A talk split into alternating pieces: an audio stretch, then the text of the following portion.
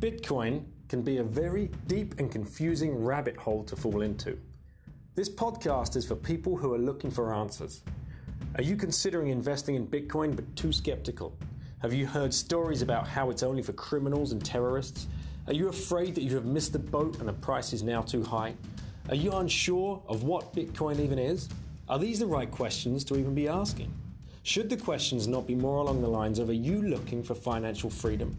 Are you looking for a way to change your family's life, to invest for the future, to store your wealth, or to hedge against the current financial system?